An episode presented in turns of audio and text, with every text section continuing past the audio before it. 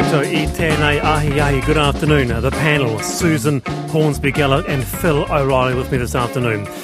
Straight into it. The report into National M P Sam Uffindell by K C Maria Jew will not be made public. His former flatmate and her father are happy for the report to be publicly released in redacted form. Both stand by her account of what happened and are deeply unhappy Uffindell's word was taken over hers. The Tauranga M P was stood down after a former flatmate told R N Z he was an aggressive bully at Otago University, once pounding on her bedroom door, yelling until she fled through her window.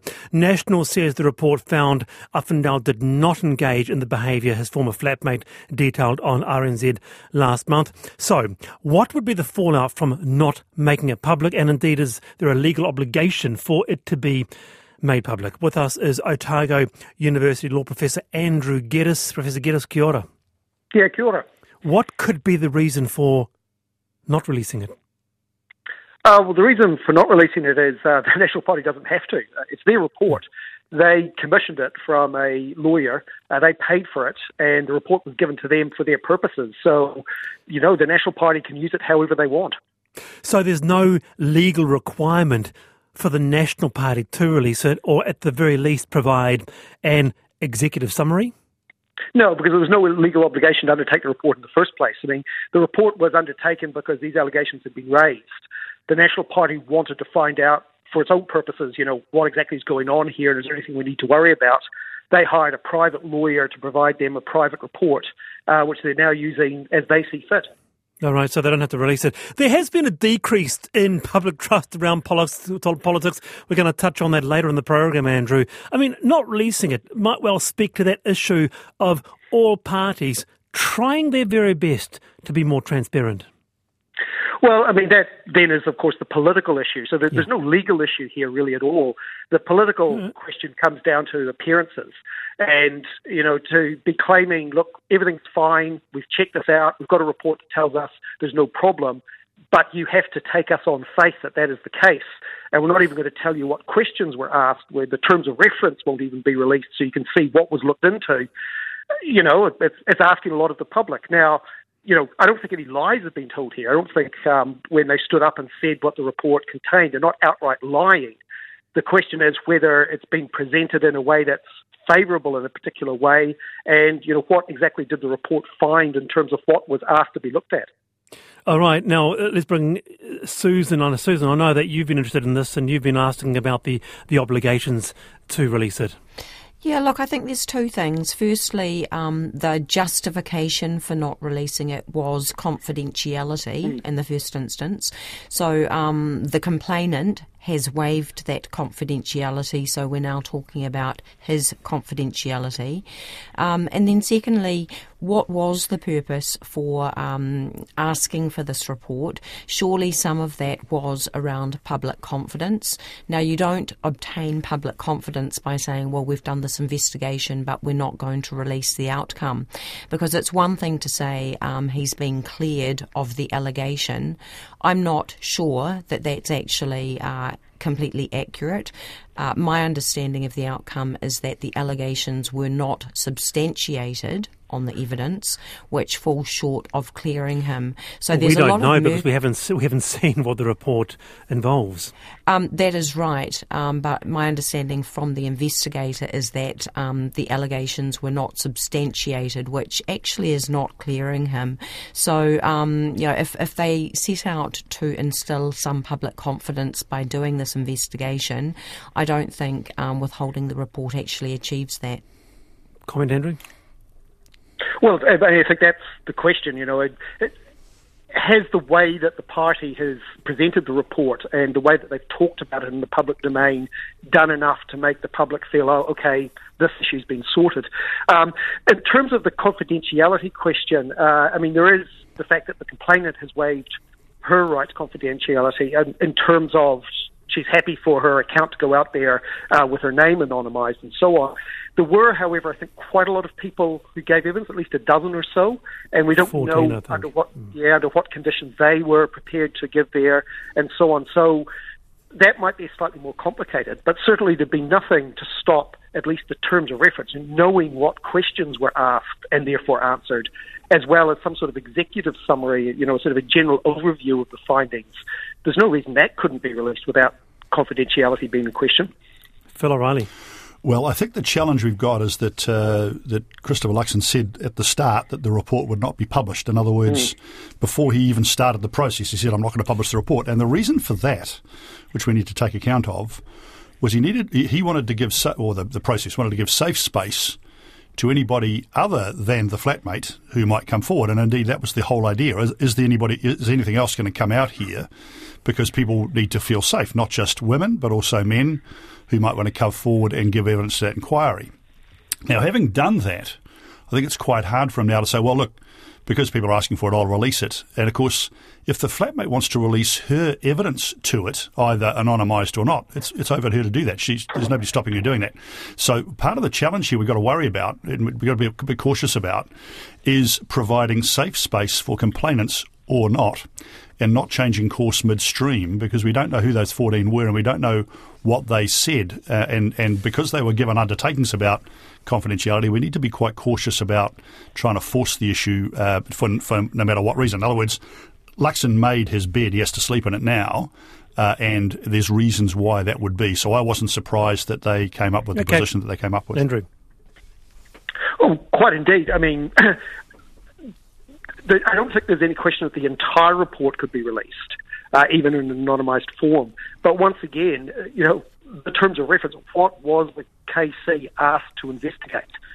That doesn't raise any issues of confidentiality. And without knowing that, without knowing exactly how widely this uh, uh, inquiry was set up, what sort of things were asked to be looked at, it's very hard then to know whether the actual outcome Uh, can be fully trusted. Andrew, do you think there needs to be some sort of independent body at arm's remove that, you know, has its own budget and that commissions such a report as opposed to the party itself? Well, this is one of the issues that's sort of arisen in parliaments around the world, whether there should be some sort of, you know, a parliamentary commissioner to investigate uh, the actions of members of parliament and so on.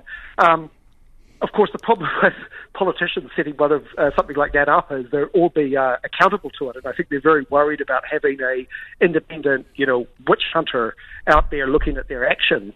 Um, but without something like that, we're basically left with the parties hiring their own private lawyers to do their own reports and their own inquiries, and then uh, using them as they see best or they see fit. Hey, Andrew, stay with us because the news out this afternoon as well, Public Service Commissioner Peter Hughes uh, will investigate contracts with Government Minister Nanaia Mahuta's husband's business. This is uh, Ka'awatia Services owned by Gannon Ormsby. And National's Simeon Brown requested the company's contracts uh, with Kāinga Ora, the Ministry for the Environment, the Department of Conservation and Te Pune Kōkiri be looked at Uh, into rather after it was raised in the media, uh, and Nanaia Mahuta said she supports the matter being raised. Um, uh, can you comment on this, um, uh, Professor Geddes? I mean, it's back to that issue of transparency in democracy. Conflicts of interest really have to be taken seriously. Yes, and I, I mean I think it's entirely appropriate that the um, the there's going to be some sort of investigation. Well, we should note it's not a it's not a full inquiry. The, the Commissioner could use powers under the Public Inquiries Act, uh, which are quite extensive. They, you know, get people in to actually swear on oaths and so on and so on. Yeah. He said that the issue isn't of a nature that requires them to have those sorts of powers, uh, which makes sense because he's basically going to be running a ruler over the public service and public servants' own internal actions. He's their boss. So if they don't sort of comply and don't sort of go along with uh, his inquiry, he can basically just sack them. So um, it's going to be, yeah, I guess, like an internal check that all the processes were properly followed and so on. And I think that's appropriate, not because necessarily there was any wrongdoing. It, it's entirely likely this will come and everything was fine, but we should be seen to be looking at this carefully. I don't quite together. understand that, Andrew, sorry. I mean, mm-hmm. he wrote in a letter that I didn't think the matter reaches the threshold for an inquiry, yet agrees that how the four agencies manage conflicts of interest needs to be looked at. What's he saying? So it's a slightly technical legal point. It, it doesn't raise the level of an inquiry under the legislation, which would give him these special extra investigative powers. He doesn't need those to look at this particular issue. That's what he's saying. But I am going to look at the issue. I just don't need those extra legal powers to do it in this case. Ngā mihi nui kia koe, Professor Geddes, thank you very much uh, for that. It is seventeen past four. You're on the panel, R N Z National, Susan Hornsby-Geluk and Phil O'Reilly with me today. Prime Minister Jacinda Ardern has announced an initiative to research social media algorithms to create a secure internet, the Christchurch Call initiative. Algorithms used by social media companies to drive traffic and make money have long been shrouded in secrecy. Critics argue they can radicalise people by pushing them into shadowy corners of the internet. Ardern announced it in New York after co-hosting a summit with French President Emmanuel Macron. The initiative is backed by Aotearoa, the U S, Twitter and Microsoft, but missing the giants, the big ones, Facebook and Google. With us is Paul Spain, host of N Z Tech Podcast, founder of Guerrilla Tech I T. Kia ora, Paul. Kia ora, how are you doing? Well, Paul, thanks for being with us. So the big guns aren't part of it so far, Facebook especially. What's the point? Yeah, look, this is uh, this is my concern, and I wonder why they haven't signed on. Is there is there something that we don't know about? This is put, that's putting them off, or is it genuinely just something that is going to uh, going to challenge uh, Meta and ByteDance, and uh, they're they're worried about the business impact of this. What do you make of the research itself to build and test a set of privacy-enhancing technologies? What do you hope will come out of it? Look, it's it's actually, with the information they've shared so far, it's quite uh, it's quite hard to understand actually what the output would be. They're talking mm. about a one point five million dollars investment over a nine-month period. Um, we may just have to wait and see and see what uh, what actually pops out the other end, uh, and you know what what this research delivers. I guess, for, you know, from, from my perspective, um, you know, we, we've got probably all sorts of challenges with, with algorithms, and it's, uh, you know, it's not just related to terrorism. There's, you know, mental health issues and, and so on that get caused by algorithms. So, um, you know, is this the right approach? This sort of very focused approach? Um, mm. Maybe, but we kind of have to wait and see. Susan, do you sometimes feel your online life is determined by algorithms? The articles you read, the music you listen to, the um, information uh, you get. The adverts that pop up, because yeah. I'm constantly scrolling through what I can sort of buy and what I can't, and then all these adverts pop up. It's actually wow. creepy, yep. and I think that um, some transparency around how these companies use that information is really important. Paul? Yeah, look, I'm all for uh, transparency with, with the algorithms, and that would need to be translated into into something, I guess, that uh, most of us can can understand, because the algorithms themselves are no doubt fairly uh, fairly complex, and there is a degree to which we probably do understand uh, the way some of these algorithms uh, work. And if you're clicking on one type of content, the platform tends to give you more and more of that type of content, um, and advertising that lines up with the sorts of things that you uh, you pay attention to. And uh, there's some good sides to that, and there's some uh, some risky sides. Can I just echo Susan's comments there? And uh, listeners might uh, maybe want to sort of uh, uh, jump on this as well. I find it actually quite chilling and quite creepy. Um, for example, my um, I haven't told anyone, just my wife, uh, that my sneakers are badly in need of replacing. You know, I wear things for a long time, so I've got my sneakers here. How does my computer know that I'm looking for sneakers? Can Paul? It smell it's then? Just, it's, I was going to say it's a smelling thing, surely. Is it? there, there's your answer, Wallace. Oh, okay, Paul. Better than anything I could have come up with. yeah, no, no, no, no. Tell, answer me. Tell what's what's the answer? Look, the, the the reality is, I think we see those sort of certain scenarios that Um, that come up that are really, really hard to, you know, explain. We're, we're told that uh, that our phones aren't aren't listening to us, and um, and so on. And then, you know, you're talking about something, and suddenly you see see all these ads. That's right. Um, and look, it's it, it is at times really hard to uh, understand that. Um, well, is that for real? Sometimes. That they actually uh, listen to you, sorry. I'm uh, shocked. They, they they certainly shouldn't, they shouldn't be, and I don't think we've ever seen any evidence to say that they do, but it creates a scenario where it feels like they're listening to us. And I think that's, that's what we're hearing here around Wallace's views, is a similar sort of scenario where it sort of feels as though, hold on, you know, is, is, there, is there something here looking at my feet, uh, smelling my shoes, reading my mind? Um, and there is an aspect to algorithms where, you know, they can, you know, predict certain things, you know, based on our activities, what we search for, uh, what we buy. Um, you know, many people will remember a scenario in the U S some years ago uh, where um, a youngster that had become pregnant, maybe didn't even know it herself at, at the point in time, got, you know, sent something by a supermarket that was, uh, um, you know, in, in line with uh, being pregnant, um, based on varying other sort of buying habits, and had actually, you know, the algorithm had deduced this. Good grief. Uh, so these things can be can be incredibly smart, wow. And that can be really, really spooky. Phil. So, so these algorithms, I think it's an important point, it's come out, but let me reiterate it. They can be really positive as well as being negative. I mean, I my music streaming app, I like jazz, and I'm really happy my music streaming app doesn't send me Megadeth. You know what I mean? Mm. So it actually learns what I like and keeps on sending that music to me, and I'm cool, and I can I can search on Megadeth if I want to, if I'm if I'm feeling particularly bad. No, because it just means it just means you have a closed mind, because there's a no no no no no because because you could you could get into jazz, German jazz metal, of could which is a, it's a very strong subculture. Could do. It also yep. sends me a bit of Megadeth, I must say. There's a, the odd Megadeth comes through, but my point is so so that the the This this this sort of uh, machine learning and stuff that's going on is is is what it is. But I go back to what is being announced here in, in the U S by mm. the Prime Minister. It's the, the way I think about that is it's actually nation states lobbying a company that's almost bigger than nation states, right? So Meta is bigger than New Zealand. So the the work that the Prime Minister is doing, I think, is sensible work to put pressure on the likes of, of Meta and Google and so on to say, actually, you should change your practices and to build public awareness about this. Now, it's, so it's not perfect that they're not involved. It doesn't surprise me that they're not, frankly. Why would you? But it does put some pressure on them, and that's I think that's a good thing.